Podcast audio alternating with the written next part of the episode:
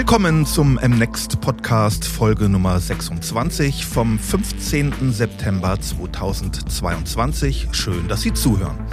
In unserer Podcast-Reihe sprechen wir über relevante Themen der Zeit aus den Bereichen Gesellschaft, Kunst, Kultur, Wirtschaft und Politik. Ich bin Detlef Altenbeck und leite die Denkwerkstatt MNEXT. Heute geht es um Sinn.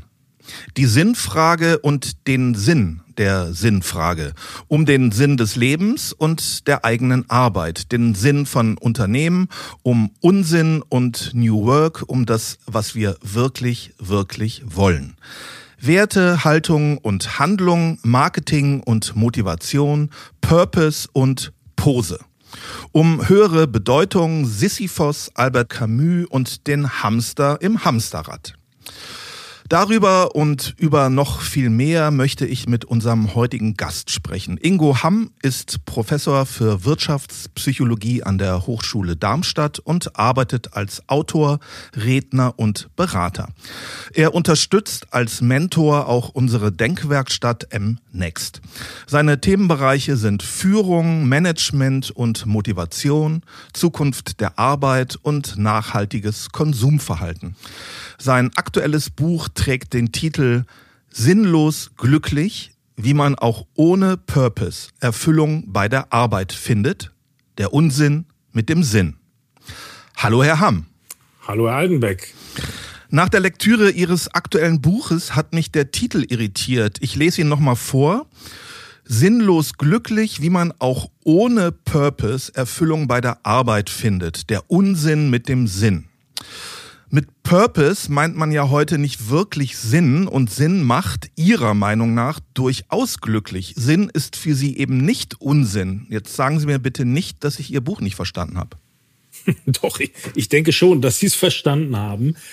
Jetzt haben Sie sich natürlich genau was rausgegriffen, was hier zumindest mit dem Buch ja ganz werbewirksam als sogenannter, ja nennen wir es mal so, Aufkleber mit draufgepackt wurde. Ne? So ein kleiner Zusatz, möchte ich nochmal betonen, der Unsinn mit dem Sinn. Das wurde natürlich dann in der Folge dankbar aufgegriffen, so ein provozierendes Statement.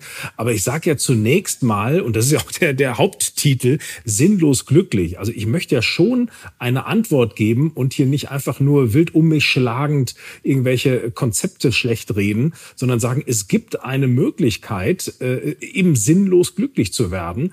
Und das funktioniert erstaunlich gut, weil es schon längst quasi bewiesen ist, herausgearbeitet wurde in Psychologie, in Philosophie, wie man eben auch ohne diesen höheren Sinn, diesen Purpose klarkommen kann. Und das ist mein Ziel. Ja.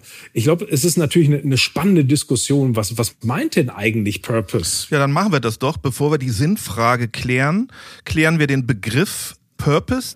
Was bedeutet Purpose und vor allem, was versteht man heute unter Purpose? Ja, damit muss man in der Tat einsteigen. Wenn wir von einem Purpose sprechen, der aus Sicht der Wirtschaft ja oft mit vielen Statements so untermauert wird, dann könnte man ja sagen, vielleicht gibt's so einen ökonomischen Purpose, ja, der Sinn von Unternehmen, der Sinn von Wirtschaft, der Sinn von wirtschaftlichen Handeln. Da sage ich, und da bin ich sehr überzeugt, und das ist vielleicht am ehesten dieser Unsinn mit dem Sinn, da sage ich, das brauchen wir nicht. Wir sind ja hier in unserer westlichen Gesellschaft, in unserer bewährten bundesdeutschen sozialen Marktwirtschaft völlig einig, glaube ich. Ja, alle Sozialpartner sind sich völlig einig, dass wir hier ein ganz gutes System gefunden haben, bei dem fast jede und jeder Platz hat, mit einer Unternehmung zum gesellschaftlichen Wohl beizutragen, ja, solange es im rechtlich zulässigen Bereich ist. Von daher könnte man ja fast sagen, jedes Unternehmen hat irgendwo seinen Platz, hat seine Rolle und erfüllt einen gesellschaftlichen Sinn. Sich da jetzt drüber zu stellen und zu sagen, ja, wir sind aber mehr wert, wir machen was Besseres, was Schöneres, das halte ich oft für vermessen.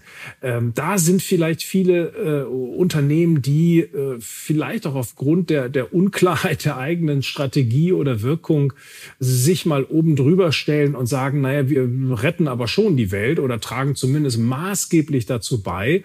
Und das kann es ja nicht sein. Da sage ich sehr, sehr deutlich, auch kleinere, vermeintlich unbedeutendere Unternehmen erfüllen ihre Rolle, ja, halten vielleicht Menschen in Brot und Lohn, tun ja auch was Gutes, wenn sie denn in einem großen Räderwerk mitwirken. Und insofern finde ich, dieser ökonomische Sinn, diese Diskussion brauchen wir in der Tat nicht. Ja, das ist vielleicht eine Diskussion aus Unsicherheiten, vielleicht auch nur eine Fortführung dieses alten Konzepts von Corporate Social Responsibility, was jetzt vielleicht nur in neue Worte gekleidet wird, die ein bisschen moderner klingen.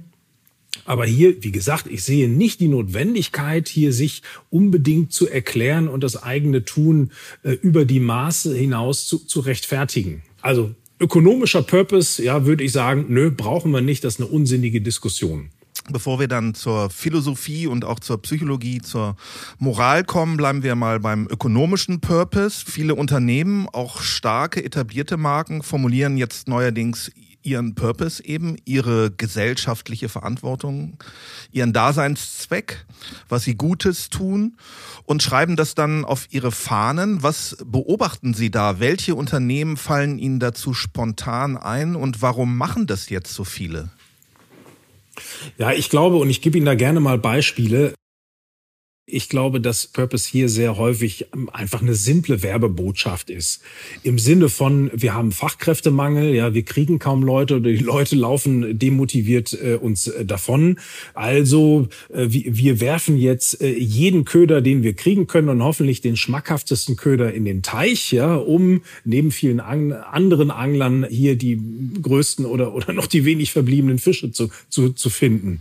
Das mal so salopp gesprochen, glaube ich, diese Reduktion von Purpose als Werbebotschaft. So in gewisser Weise kommt mir das dann auch so vor, dass hier eigentlich ja nur Wünsche von auch jüngeren Generationen einfach nachgeplappert werden, im Sinne von, naja, was wird verlangt, also versprechen wir es auch. Und das ist dann häufig dann auch die Weltrettung und die Rettung von allen möglichen. Bitte nicht falsch verstehen. Ich sehe auch durchaus diese allgemeinen großen Probleme, die aber jetzt so als billigen Slogan zu verwenden, das finde ich dann auch wieder, siehe meine Ausführung zum ökonomischen Purpose gar nicht treffend, ja. Ich gebe Ihnen mal ein paar Beispiele, so ein bisschen auch, ich mache das häufig so als Ratespiel, mal gucken, ob man drauf kommt. Da gibt es einen englischsprachigen Purpose-Claim, der lautet, we reimagine fashion for the good of all. Also nicht wenige, sondern sogar für alle. Aber was verbirgt sich dahinter? Ein Modekonzern, ja, Zalando. Anderes Beispiel, der Slogan lautet, to inspire and nurture the human spirit.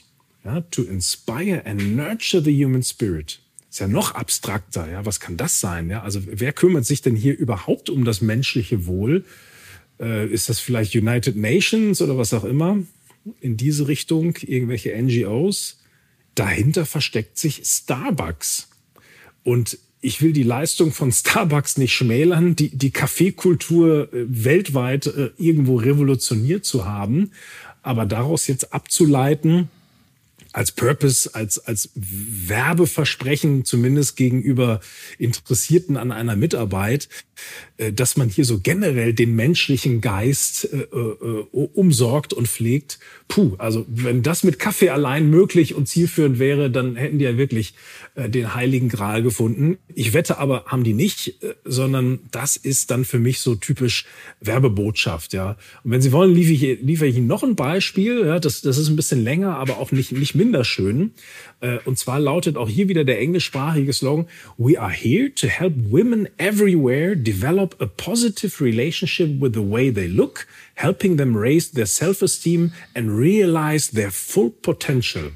Wow, also das klingt ja nach einer wahnsinnig heftigen Diversity-Kampagne, vielleicht auch irgendwo ein NGO hier für Frauenrechte. Nein, es ist etwas, was man so eher so im seifigen Bereich verortet, eine Marke namens Dove. Jetzt mal unabhängig von der Marketingstrategie, wie viel Moral kann sich ein Unternehmen heute leisten oder muss sich ein Unternehmen heute leisten? Umgekehrt gefragt, kann es sich ein Unternehmen heute leisten, nicht moralisch aufzutreten, gesellschaftliche Werte, Tugenden, Relevanz und Haltung nicht zu zeigen, nichts Gutes zu tun?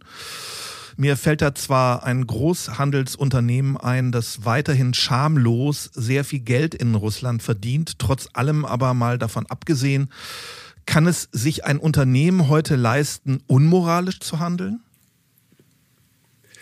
Nein, ich glaube, das kann sich eigentlich sogar niemand leisten. Auch Individuen können sich heutzutage kaum noch leisten, unmoralisch zu handeln und zu leben. Der Haken ist, das tut wahrscheinlich weh. Ja, das tut wahrscheinlich weh mehr denn je als Individuum und auch als Unternehmen, weil auf der einen Seite haben wir so nach Jahrzehnten des wirtschaftlichen Prosperierens und der politischen stabilen Rahmenbedingungen hat wahrscheinlich jeder das gute, luxuriöse, bequeme, aufwandslose Leben kennen und vielleicht auch schätzen gelernt. Und jetzt kommen wir plötzlich in Lagen rein, die uns auf einmal vor sehr viele eben auch moralische Dilemmata stellen. Ja, dass das Handeln unheimlich schwer geworden ist. Stichwort, ja, wer möchte jetzt im Winter schon gerne frieren und kalt duschen? Ja, so und plötzlich ist es weit her, vielleicht mit einer Solidarität mit anderen Ländern und mit Waffenlieferungen und so weiter. Also da muss man gar nicht jetzt mit dem Finger auf Unternehmen zeigen, sondern das betrifft tatsächlich wirklich jeden. Ja, und da sind wir bei leider sehr schwierigen Konflikten, Dilemmata. Da läuft ja dann Moral wahrscheinlich irgendwo in solchen sehr harten Lagen auf Verzicht hinaus, auf komplettes Umkrempeln von Verständnis, von Wirtschaften, von gutem Leben. Und das ist nicht einfach. In Ihrem aktuellen Buch lese ich, ich zitiere, Purpose ist eine quiekende Publicity-Sau, die grunzend durchs New Work-Dorf getrieben wird. Zitat Ende. Wie und wann ist der Begriff Purpose eigentlich in die neue Arbeitswelt gekommen? Mit dem sogenannten Erfinder von New Work, Frithjof Bergmann, und seiner Kernbotschaft Arbeite, was du wirklich, wirklich willst in den 80er Jahren, was im Idealfall ja das Ende der Lohnarbeit bedeuten würde, die man ausschließlich wegen des Gelderwerbs verrichtet? Ja, ich glaube schon. Vielleicht hatte Frithjof Bergmann das noch nicht so deutlich genannt, aber es war ja tatsächlich eine Sinnfrage, die er sich gestellt hat. Stichwort Bullshit-Jobs. Er meinte das ja psychologisch. Er meint ja diese sinnstiftende Arbeit von dieser psychologischen Sichtweise, dass ich Selbstwirksamkeit spüre, dass ich in der Tätigkeit an sich aufgehe und eben nicht eine Perspektive des ökonomischen Sinns, des philosophischen Sinns. Und insofern denke ich, ja, absolut. Unternehmen nutzen ihren Purpose fürs Employer-Branding, Recruiting im War of Talents, zur Steigerung der Arbeitgeberattraktivität und auch zur Mitarbeiterbindung, um Identifikation, Orientierung und Motivation zu bieten. Wie wichtig ist der Purpose eines Unternehmens für die Mitarbeitergewinnung und die Mitarbeitenden, vor allem der Generation Y und Z? Ist bei denen der Purpose nicht das allerwichtigste Kriterium, sich für ein Unternehmen zu entscheiden? Vordergründig ja. Ich habe ja selber das Experiment gemacht und weil ich ja sehr intensiv lehre, da habe ich ja immer genau die Generation sozusagen vor mir sitzen und genau diese Themen ja auch in der Wirtschaftspsychologie.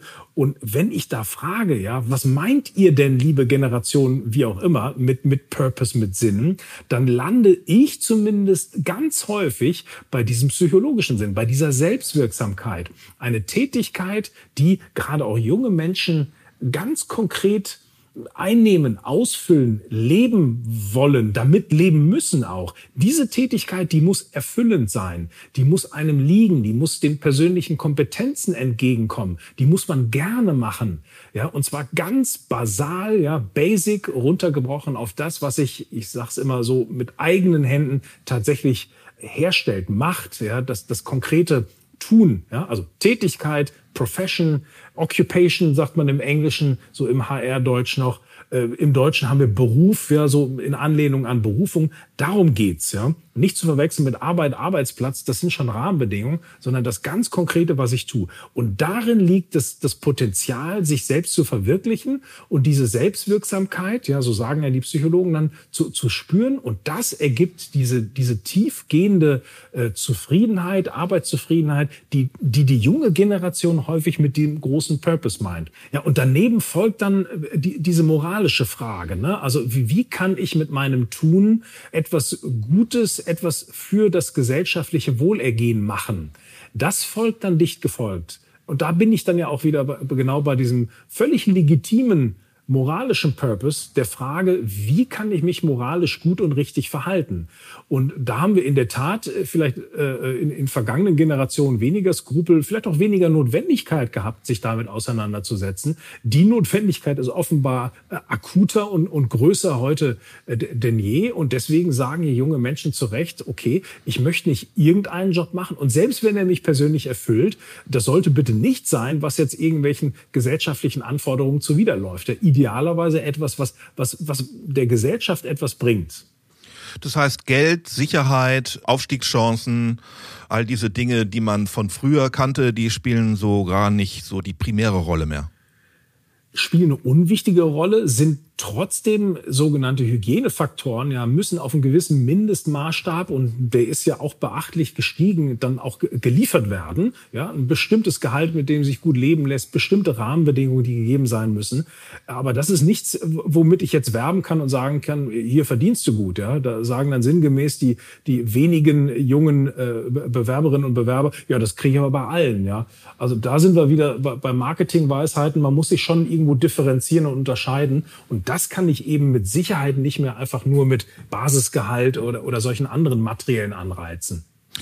Wie sehen Sie das? Wie kann ein Unternehmen heute Mitarbeitende erreichen und gewinnen? Auf welchen Kanälen, mit welcher Ansprache, mit welchen Botschaften und Inhalten? Ja, zunächst mal logisch mit klassischen und auch modernen Formen der Werbung. Ja, also da muss man nach wie vor was machen. Das ist ja aber auch nichts Neues seit Zeiten des Employer Brandings, wo man sich hier überhaupt erstmal werblich aktiv da engagiert. Ja, früher hat man da gar nichts gesehen. Jetzt sehe ich immerhin Plakate und vielleicht auch mal irgendwelche Spots, ja, zumindest mal auf YouTube. Also da sage ich, so klassisch und modern werblich ist es mit Sicherheit schon ganz gut gemacht von den allermeisten Unternehmen. Wo ich noch Potenzial sehe, ist so die Direktansprache. Ne? Und das ist ja ganz spannend, so Direktansprache, also nicht so vom hohen Ross der Personalabteilung, sondern mal so als Personaler, als Recruiter, vielleicht aber auch als Chef eines Unternehmens, ja, Ausrufezeichen in Klammern, als Chef eines Unternehmens mal hingehen zu irgendwelchen Events, wo junge Menschen sind, ja, in die Schulen gehen, ins Nachtleben gehen, auf die Straße gehen und mal selber Flyer verteilen, wie man es ja so ein bisschen im Wahlkampf kennt und milde belächelt, ne? Wenn da die großen Bekannten... Flyer? Ich dachte, wir reden über Social Media. Ja, das auch, aber Flyer wirken nach wie vor noch, ja. Also Menschen sind ja nicht nur gefangen hinterm Bildschirm, sondern seit Neuestem, habe ich ja zumindest gehört, auch wieder recht aktiv in der Realität unterwegs. Das hilft. Also wichtig ist, runterzukommen, ja, Kontakt zu suchen. Wenn das je nach Unternehmen über Social Media wunderbar funktioniert, dann ja, natürlich, da habe ich überhaupt nichts gegen Social Media. Aber ich möchte mal so ein bisschen die Lanze brechen für diesen Direktkontakt, die direkte Ansprache. Das ist mühsam, ja klar, aber irgendwo ist das vielleicht auch so die Anforderung, dass da viele Leute sich auch wirklich persönlich gerne angesprochen fühlen möchten. Und wenn ich händeringend suche, dann muss ich auch vielleicht die nehmen, die ich gerade so kriegen kann, ja, und vielleicht auch mal selbst ausbilden, selbst entwickeln. Ich glaube, hier sind die Ansprüche wahrscheinlich noch wahnsinnig hoch, ne? Dass man sagt, na ja, aber also wir wollen ja dann doch nicht jeden, ne? Also wir kriegen zwar kaum welche, aber wir wollen nicht jeden haben, sondern das muss schon so und so sein und müssen schon ganz gut sich verständigen können und Kopfrechnen ist ja auch eine Tugend und so weiter. Aber ich glaube, man muss dann auch vielleicht akzeptieren, dass man hier auch in Ausbildung und Entwicklung gehen muss. Und das ist ja eigentlich auch ureigenste Führungsaufgabe, ne? Dass man Leute bekommt, die noch nicht so weit sind, die ich für einen Job und vielleicht auch mal für Lebensweisheit erstmal fit machen muss. Übrigens machen das ja schon seit langem ganz intensiv ja viele Dienstleister. Ich kenne es zum Beispiel aus Strategieberatung, wo ja diese in Anführungszeichen Ausbildung und Weiterbildung ganz fundamentaler Baustein ist, ja. Und ich glaube, dass den Schuh müssen sich alle anziehen und sagen, so in Zeiten von knappen Leuten muss ich halt selbst viel investieren, Zeit und Geld in diese Art der Grundausbildung, Entwicklung, Unternehmen auch natürlich Sicherheit bieten, die Tätigkeit attraktiv gestalten und nicht nur halt mit den Möhren wedeln. Ja, das reicht mit Sicherheit nicht. Der Purpose-Trend ist ein Manipulationsversuch, mit dem MitarbeiterInnen für dumm verkauft werden sollen, sagen Sie in Ihrem Buch. Sie sprechen von Purpose als Opium für das Volk, vom Purpose als metaphysische Ersatzreligion. Auf heutige Probleme der Arbeit würde das Purpose-Pflaster geklebt, statt die Missstände zu beseitigen, sagen Sie weiter.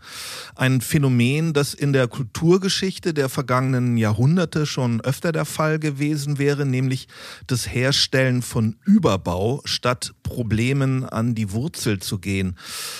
Auf welche Probleme bei der Arbeit, auf welche Missstände wird denn das Purpose-Pflaster Ihrer Ansicht nach geklebt? Ja, ich glaube, wir haben hier bei wahnsinnig vielen Unternehmen und in der Gesellschaft den Bedarf an Wandel. Und dieser notwendige Wandel, ja, Stichwort Digitalisierung, Stichwort auch neuartige Themen wie Ressourcen- und Energieknappheit und so weiter, das ist extrem herausfordernd. Ich glaube, für alle Beteiligten, für Individuen, aber auch für Organisationen. Und jetzt sind ungemein viel Fragezeichen, glaube ich, da, wie man sich denn zukünftig weiterentwickelt und wohin man sich weiterentwickelt. Und ich glaube, über diese großen Fragezeichen, auch der eigenen Unsicherheit sozusagen, ist es wahrscheinlich bequem und recht einfach und auch schnell und auch kostengünstig, eben solche Statements zu kleben, ja, fast schon im wahrsten Sinne des Wortes. Dazu sagen, wir stemmen jetzt mal ein Projekt und am Ende haben wir dann das eine Chart mit einem motivierenden, sinnstiftenden und strategisch wertvollen Spruch, der alles vereint, was wir tun, was wir schon immer getan haben, was wir auch tun müssen, wie wir das tun. Und ich glaube, da macht man sich's natürlich einfach, weil Wandel ist notwendig, Wandel tut aber auch weh, Wandel ist mühsam und kann ja, und das ist jetzt typisch Change Management, kann ja auch nur gelingen, wenn ich runtergehe auf Einzelebene, wenn ich tief in die Organisation gehe und so einen mühsamen, schmerzhaften Wandel auch von unten irgendwo mitgetragen bekomme. Und da reicht es nicht, einfach ein Purpose-Statement zu plakatieren und zu sagen, so, das ist jetzt der Leitspruch und alle tanzen jetzt danach. Ehrlich gesagt dachte ich bisher immer, Purpose sei etwas Wichtiges und Gutes, motiviere uns und treibe uns an. Purpose treibt uns aber gar nicht an, entnehme ich Ihrem Buch. Ja, absolut. Also die Psychologie kennt diesen noblen Purpose, diesen metaphysischen Purpose, diese große philosophische Sinnfrage eigentlich nicht als etwas, was motiviert, sondern das, was gerade auch bei Arbeit motiviert, sind diese Arbeitsbedingungen, die einem persönlich entgegenkommen, die so vorhandene Talente, vorhandene Kompetenzen sich entfalten helfen. Stichwort intrinsische Motivation, das kennt ja die Psychologie, das ist ja der feine Unterschied. Intrinsische Motivation heißt ja eine Motivation von innen heraus, etwas zu tun, ja, im Arbeitskontext eine Tätigkeit wirklich zu mögen, weil sie meinen Kompetenzen entspricht. Und extrinsische Motivation ist ja eine Motivation von außen. Im Arbeitskontext, ja, dicke Gehaltschecks, Bonuszahlungen, Dienstwagen, irgendwelche Incentive-Reisen. Das ist so die extrinsische Motivation. Jetzt weiß die Psychologie auch mit ganz faszinierenden Experimenten, die man gemacht hat, die extrinsische Motivation, die funktioniert auf Dauer nicht. Nenne ich Ihnen mal ein Beispiel. Was hat man gemacht? Eine tolle Studie. Man hat Kinder genommen und hat die Bilder malen lassen. Ja, das was die meisten Kinder zumindest sehr, sehr gerne machen. Jetzt hat man die eine Gruppe einfach malen lassen und dann wieder malen lassen. Der anderen Gruppe hat man aber nach dem ersten Malen einen Anreiz gegeben, den es gar nicht brauchte. Ja, eine Belohnung. Das kann jetzt die Tafel Schokolade sein oder bei Älteren dann Geldbetrag. Und hat dann gesagt, macht mal weiter. So, was ist jetzt auf Dauer rausgekommen? Diese zweite Gruppe, denen man diesen äußeren Anreiz gegeben hat, die haben dann sinngemäß nach einer Zeit gesagt, du, ohne den Anreiz malen wir aber jetzt nicht mehr weiter. Die erste Gruppe, die diesen Anreiz von außen nicht bekommen hat, sondern einfach weiter gemalt hat, weil sie schon immer gerne malen, die haben diese Motivation von innen heraus aufrechterhalten. Während bei dieser zweiten Gruppe, ja, durch diese externen Anreize und diese zu vielen externen Anreize irgendwann mal, und deswegen auch dieser Name, der Korrumpierungseffekt eintrat. Ne? Also die Motivation, die vielleicht mal innen vorhanden war, wurde kaputt gemacht sogar mit zu vielen externen Anreizen, und am Ende steht dann entweder keine Arbeit, Arbeitsverweigerung oder einfach die ja fast schon Abhängigkeit von solchen externen Anreizen. Und das ist dann auf Dauer wirklich kontraproduktiv. Das ist ein Schock, glaube ich, für unsere Führungskräfte und Unternehmen, die immer mit Belohnungen und Vergünstigungen gearbeitet haben. Ja klar, das ist einfach. Ne? Also wenn ich es mir leisten kann, ist es doch einfach zu sagen, in einem Handstreich, ja, dazu irgendwelche Maßnahmen oder größere Gehaltschecks einfach auszurollen, weil diese intrinsische Motivation, die bedingt ja, dass ich bei der Vielfalt von Menschen in einer Belegschaft, dass ich ja mehr auf die Einzelnen eingehen muss. Ja, ich muss ja irgendwo rauskriegen, was motiviert, was können denn die einzelnen Mitarbeiter gut, was haben sie schon immer gerne gekonnt, was sind die Kompetenzen. Das ist mühsam als Führungsteam, als Führungskraft, selbst in einem kleinen Team. Da muss ich mich mit einzelnen, mit verschiedenen Menschen auseinandersetzen, mit Phänomenen, mit Arbeitsweisen, mit Vorlieben, die nicht unmittelbar ersichtlich sind. Da ist es natürlich viel bequemer zu sagen, wir machen jetzt ein Purpose-Projekt oder es gibt jetzt noch ein Dienstfahrrad obendrauf und du darfst auch deinen Hund mitbringen. Das ist schnell entworfen und plakatiert. Wir hatten es ja eben von Marketing. Was ganz anderes ist tatsächlich, sich mit den Menschen zu beschäftigen und dem, was sie eigentlich wirklich antreibt im Innersten. Das ist mühsam, aber meines Erachtens viel, viel gewinnbringender auf Dauer, um wirklich gut funktionierende Hochleistungsteams zusammenzustellen. Nun ist es ja aber so, dass Führungskräfte heute eher die Arbeit eines Teams als Einzelleistungen loben. Beobachten Sie das auch und welche Auswirkungen hat das auf die Motivation? Ja, ich glaube, da stand mit Sicherheit mal der gute Wille zu sagen, Arbeit ist oft Teamwork, ja, das braucht es. Also selbst bei persönlicher Erfüllung, es reicht nie, wenn die Einzelnen sagen, ich mache doch meinen Job. Also insofern ist das schon mal ein sehr guter, wichtiger Schritt nach wie vor. Aber wenn er nur dazu dient, eine Abkürzung darzustellen, sich nicht mit den Individuen zu beschäftigen. Ne? Ein Team ist einfacher. Ein Team habe ich vor mir sitzen, kann ich einladen, kann ich anschreiben. Das ist einfacher, als das Ganze mal 10 vielleicht zu machen, ja, wenn wir so eine ideale Führungsspanne mal voraussetzen, das macht mehr Mühe. Also das erlebe ich, das finde ich dann grundsätzlich richtig, aber oft auch überzogen, und muss man sich betrachten, ob es dann nicht einfach nur eine Art der bequemen Ansprache, der bequemen Motivation sein soll. Der Autor Simon Sinek hat einen Weltbestseller, mittlerweile ein Kultbuch für Führungskräfte geschrieben. Start with Why. Frag immer erst, warum, wie Top-Firmen und Führungskräfte zum Erfolg inspirieren. Sie sagen, vermutlich wurde kein Autor im Sachgebiet Führung und Sinn mehr missverstanden als Simon Sinek. Woran liegt das Missverständnis? Also zumindest das, was ich mitbekommen habe, wurde Sinek's Why sozusagen schon direkt und relativ schnell nach seiner Publikation hochgehalten als der überbordende, übergeordnete Noble Purpose. Ja? So wir als Firma brauchen jetzt ein Why. Ne? Und schon beginnt wieder genau diese ökonomische Sinnsuche und so weiter.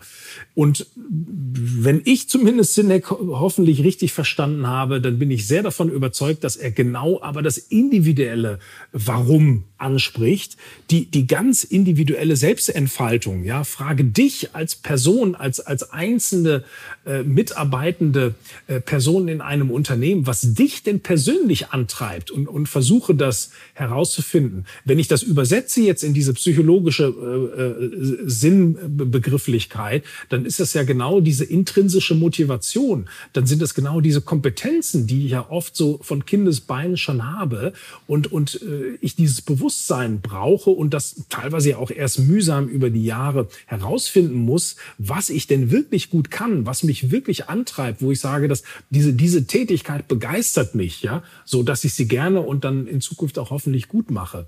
Und das hat meines Erachtens Sinek ganz klar so gemeint, ja, und da brauche ich nichts erhöhen und keine Purpose-Statements auf Flaggen drucken, sondern das ist wiederum die individuelle Sicht, die mühsam ist und die als Individuum auch eine Selbstverantwortung ist, für sich herauszufinden, was einen dann wirklich treibt. Ja? Das ist das individuelle Why, das Warum im Sinne der Psychologie.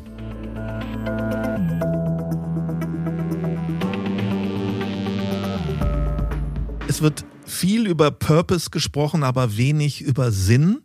Die Sinnfrage scheint im Gegensatz zum Purpose eher unsexy. Dennoch nähern wir uns der Sinnfrage. Zunächst theoretisch, bevor wir dann wieder konkret zum Leben und der Arbeit zurückkehren. Sie sagen, die Psychologie kenne keinen Sinn. In der Philosophie habe der Sinn aber eine große Bedeutung. Außerdem weisen Sie auf den österreichischen Neurologen und Psychiater Viktor Frankl hin. Ja, Viktor Frankl, so als einer der recht bekannter Psychologe, der hat ja vielleicht die am meisten zitierten Sinnweisheiten. Eines der berühmtesten Statements von Viktor Frankl war ja, Sinn kann nicht gegeben werden, sondern muss gefunden werden. Also er drückt ja das Individuelle aus, ja.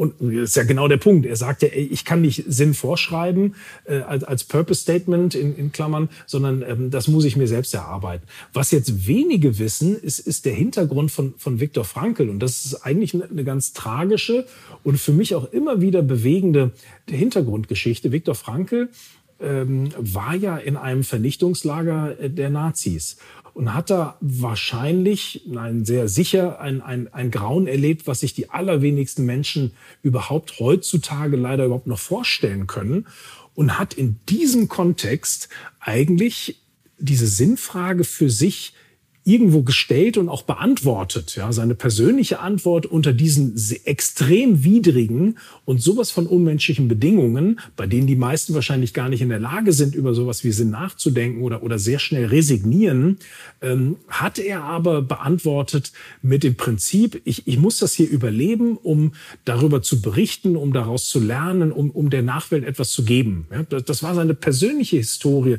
mit diesem Sinn. Und daraus hat er diese Weisheit, die nach wie vor noch völlig und vielleicht auch moderner und aktueller denn je ist, hat er daraus gezogen. Und da finde ich das ganz bemerkenswert und aus psychologischer Sicht eigentlich gut beantwortet, auf den Punkt gebracht und auch irgendwo in Deckung mit der Philosophie, ja, was die Philosophie im Existenzialismus berichtet, auch ja eigentlich so eine sehr individuelle Sicht der Sinnfindung.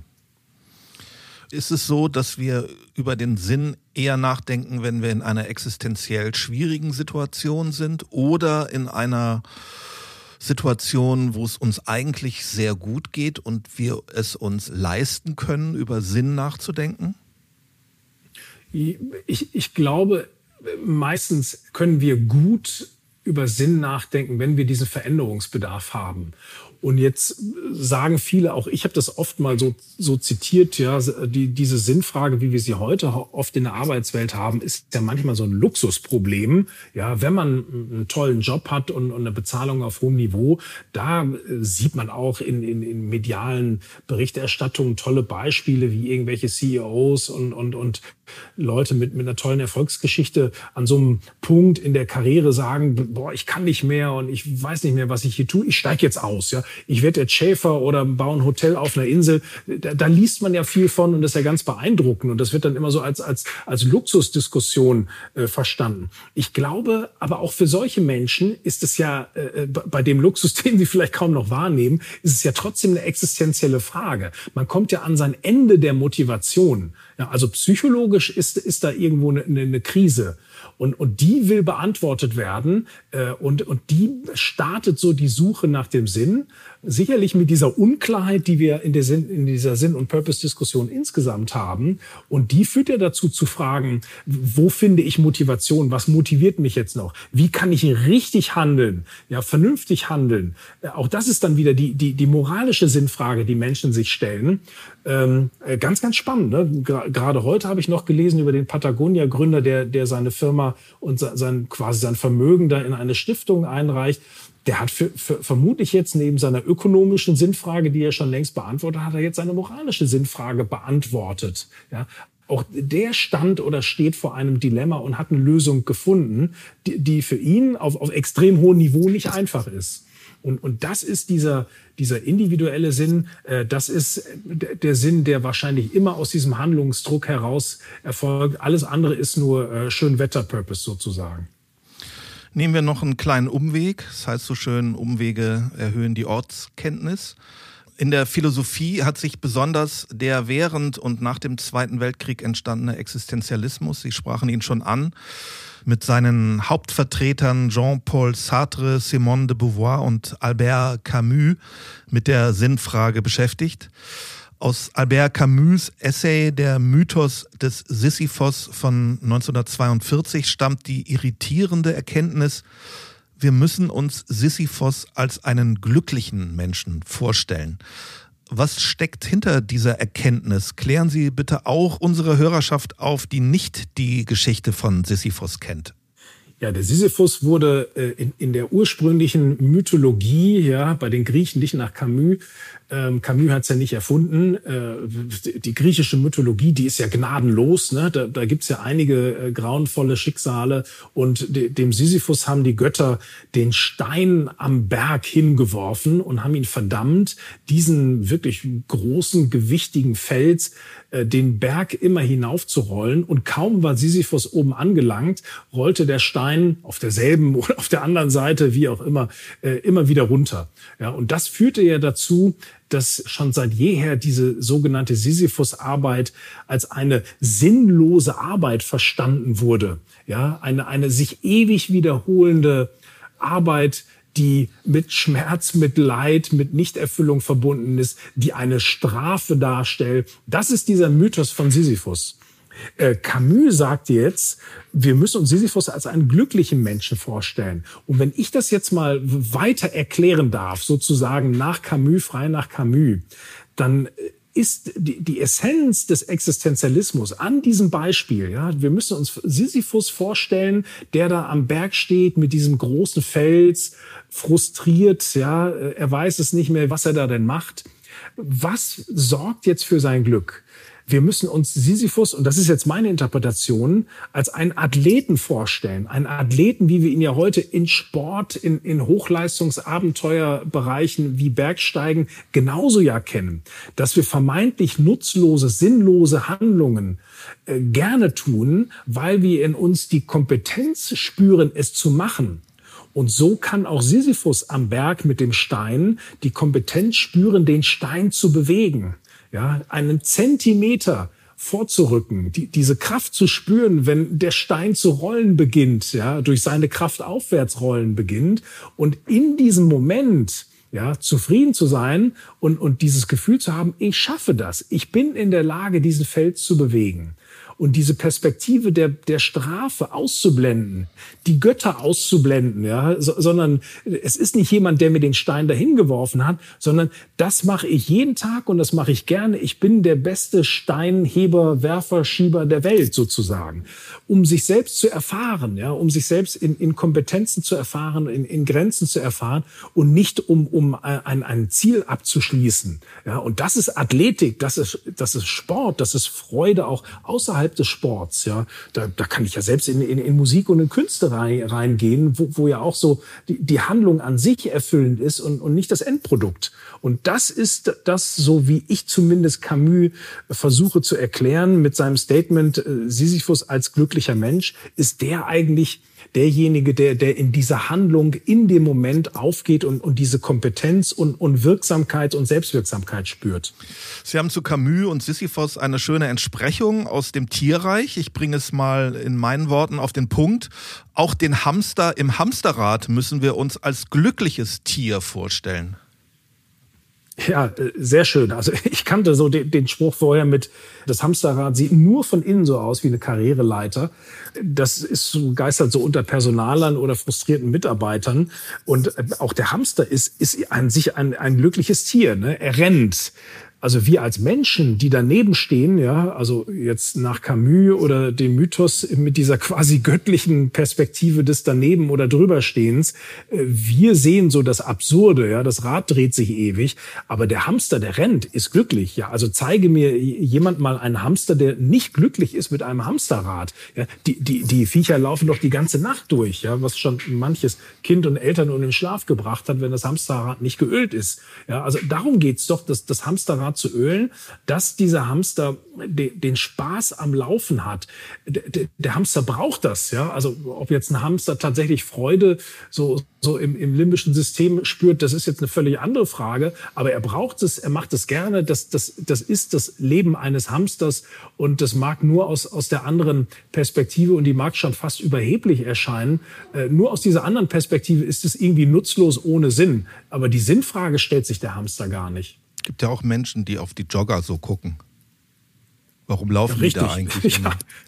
Ja, eben, ne? Und jeder Mensch, der eine Sportart von außen betrachtet, sieht ja immer das Sinnlose, das Absurde und echauffiert sich, hat aber wahrscheinlich eigene Sportarten oder eigene Hobbys, die genauso absurd sind, ne? Also wenn der Briefmarkensammler sich über Fußball echauffiert, dann gilt das umgekehrt natürlich genauso.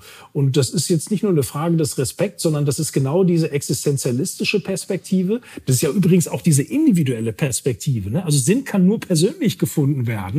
Und ob es jetzt auf dem Fußballfeld oder über ein Briefmarkenalbum ist, das ist eine ganz persönliche Sache. Und die ist aber ungemein gewinnbringend, wenn ich mir da eben nicht von außen von Trends oder von Personen reinreden lasse, was denn für mich denn jetzt die beste Beschäftigung oder Sinnfindung wäre.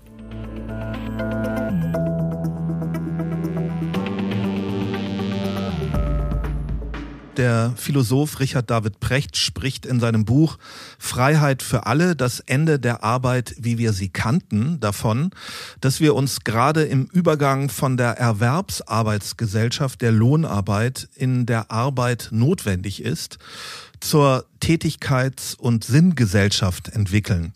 Für immer mehr Menschen in der westlichen Welt hat das Leben heute mehr Sinn, wenn sie weniger arbeiten, wenn sie es sich leisten können und oder auf materielle Dinge oder Status verzichten. Sie gehen beispielsweise in Teilzeit, um in der Freizeit Erfüllung zu finden, die sie in der Arbeit nicht finden. Viel zu arbeiten und keine Zeit zu haben, um Dinge zu tun, die man wichtig und gut findet und die man gerne tut. Das Leben aufzuschieben auf später gilt nicht mehr als sehr vernünftig, vor allem wenn die Zukunft so unsicher, komplex und unbeständig erscheint wie im Moment. Wie sehen Sie das? Also ich sehe, soweit ich da Richard David Precht richtig verstanden habe, ihn und seine Idee der Tätigkeits- und Sinngesellschaft als eine Utopie. So, ich bin nun mal kein Utopist, sondern als Psychologe sehr nah am Menschen und an den Problemen der Menschen. Und ich sehe aber auch hier schon Lösungen. Und ich glaube, die eine Lösung, die steckt ja schon in dem Begriff an sich, ja. Es heißt ja eine Tätigkeits- und Sinngesellschaft und nicht eine Tätigkeits- oder Sinngesellschaft. Und ich sage ja ganz fundamental, und da bin ich sowas von überzeugt, dass Sinn in der Tätigkeit liegt, liegen kann und auch liegen muss. Und es tut es auch. Und ich glaube, das sollte uns eher beschäftigen, wie wir nicht versuchen, Tätigkeiten abzuschaffen und zu sagen, die persönliche Erfüllung, jetzt aus psychologischer Sicht, liegt in anderen typische Freizeittätigkeiten, ne? Im Freibad liegen, 42 Kilometer Läufe namens Marathon bewältigen, sondern ich gehe in den Tätigkeiten auf. Weil ich bin nach wie vor noch überzeugt, dass wir unser wirtschaftliches System bei all dem Änderungsbedarf, den wir sicherlich haben, aber Änderungen hat man immer, dass wir dieses Wirtschaftssystem im Sinne einer Arbeitsteilung brauchen und nennen wir es mal salopp, alle Jobs, die wir so kennen und haben, irgendwo auch als Teil des gesellschaftlichen Lebens eine Rolle haben, einen Sinn haben. Jetzt ist die Kunst als Individuum, diese jeweiligen Tätigkeiten als erfüllend wahrzunehmen. Und das ist eine Passung von Kompetenzen, Neigungen mit Tätigkeiten. Also wir müssen eigentlich die Menschen und die zu ihnen passenden Jobs zusammenbringen. Weil Arbeit haben wir genug und die wird sich auch immer ändern. Und natürlich kann man sagen, es wird bestimmte Jobs gar nicht mehr geben. Und da gibt's ja in der Utopie völlig zu Recht viele Umwälzungen und viel neuer Bedarf. Den hat's aber immer schon gegeben. Ja, wo gibt's denn heute noch den Drucksetzer, ne? Der Bleilettern und Druckplatten verarbeitet? Braucht man nicht. Ja, völlig klar. Da lachen wir heute drüber. Aber ähnlich werden wir in Zukunft und völlig normal auch drüber lachen, wenn bestimmte Jobs wegfallen und irgendwo durch wahrscheinlich informationstechnologische Tätigkeiten ersetzt werden. Aber nochmal, ich glaube, der Sinn liegt in der Tätigkeit. Ich glaube, es kann und darf nicht darum gehen, als Utopie die Tätigkeiten abzuschaffen oder zu sagen, die ganz, ganz wenigen in Zukunft nur noch relevanten Tätigkeiten finanzieren dann ein Freizeitleben, was so quasi mit künstlicher Motivation fernab der Arbeit nur noch agiert. Ich glaube, und das halte ich auch für ganz realistisch, dass sich die Arbeit schon so weit wandeln wird, dass wir nach wie vor noch die verschiedensten Kompetenzen brauchen, aber das Kunststück leisten müssen, die zu verbinden mit sicherlich sich dramatisch ändernden Jobs. Wie kann ich sinnerfüllt arbeiten? Ich glaube, zwei Aspekte sind wichtig dabei. Und das sind genau diese beiden Purpose-Definitionen oder zwei Arten von Sinn, die für mich als einzige tatsächlich Sinn machen. Das eine ist der psychologische Sinn. Ja, das ist die Selbstwirksamkeit, die in der Tätigkeit liegt.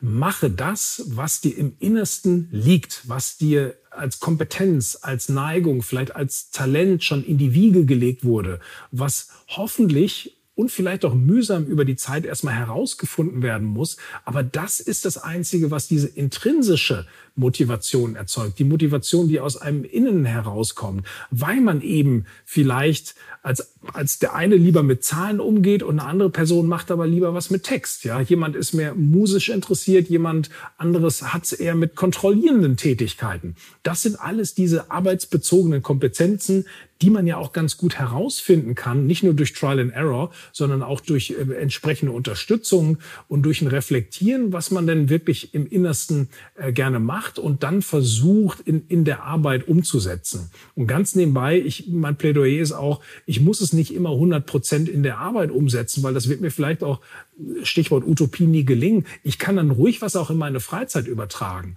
Aber ich sollte nicht 100% so sagen, in der Arbeit werde ich mein Glück nie finden, weil ich bestimmte Neigungen habe.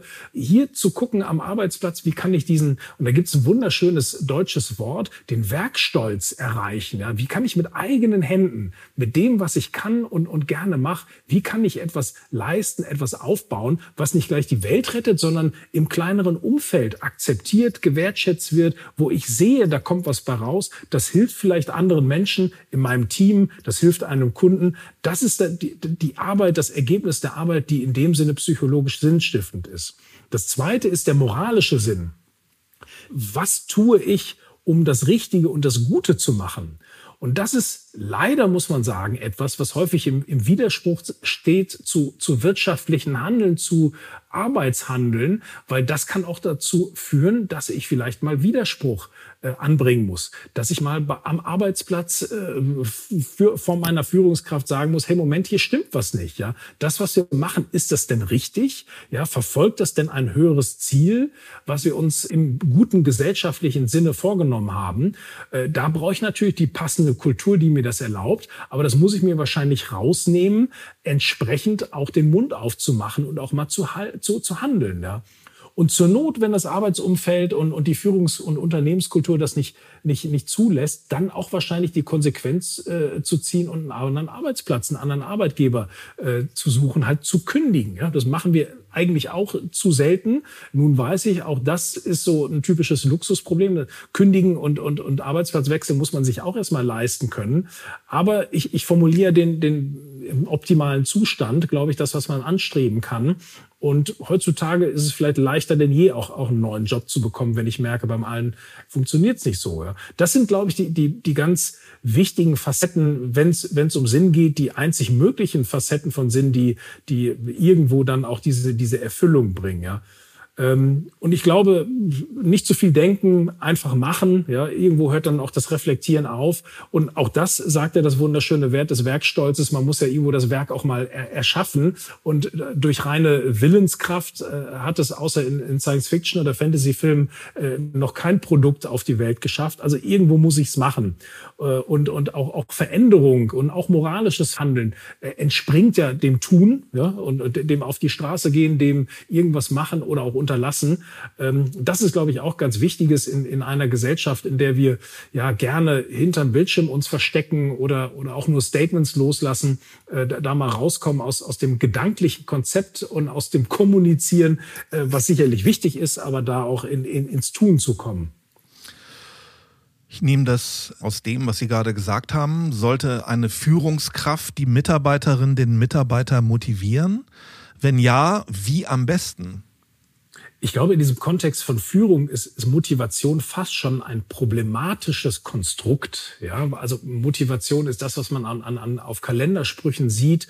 Und ich erlebe oft, dass wenn gar nichts mehr funktioniert in der Arbeitsbeziehung, im Faktischen, in der Arbeitsgestaltung, dann wird versucht zu motivieren.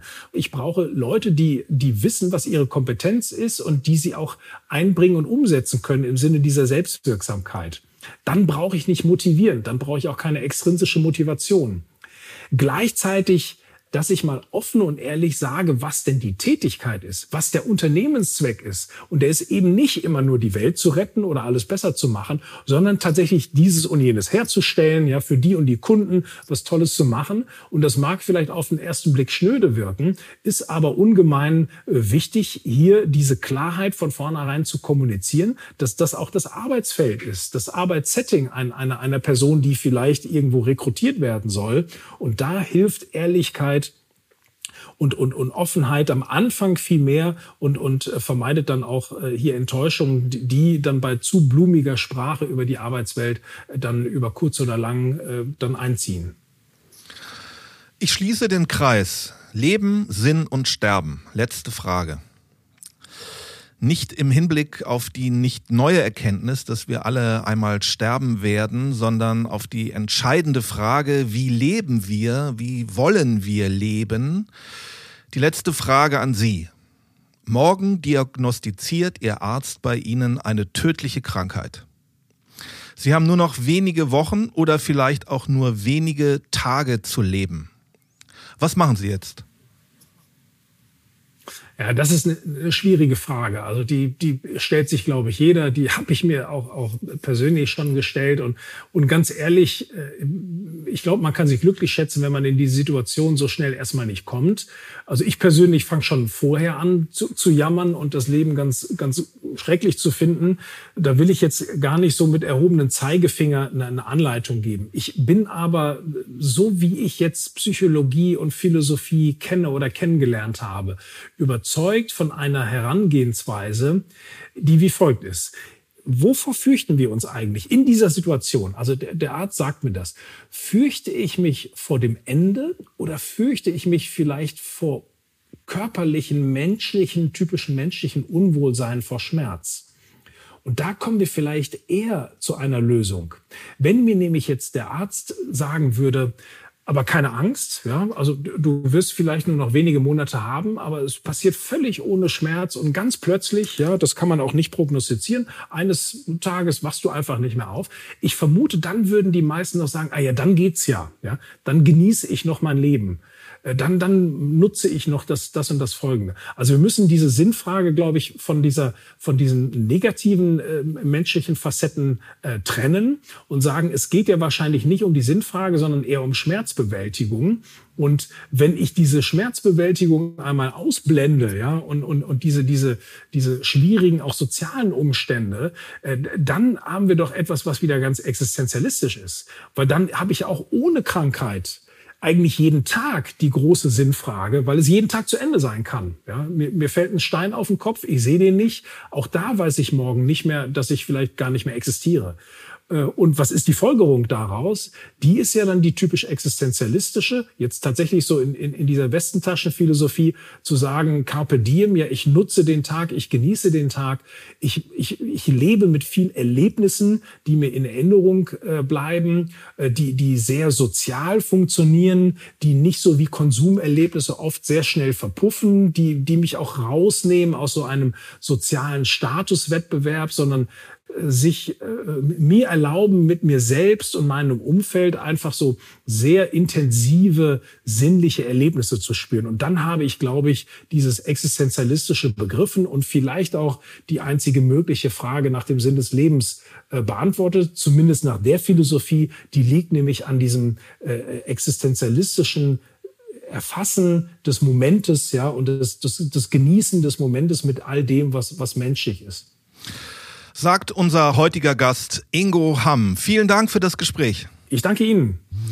Lesen Sie das Buch Sinnlos glücklich, wie man auch ohne Purpose Erfüllung bei der Arbeit findet von Ingo Hamm.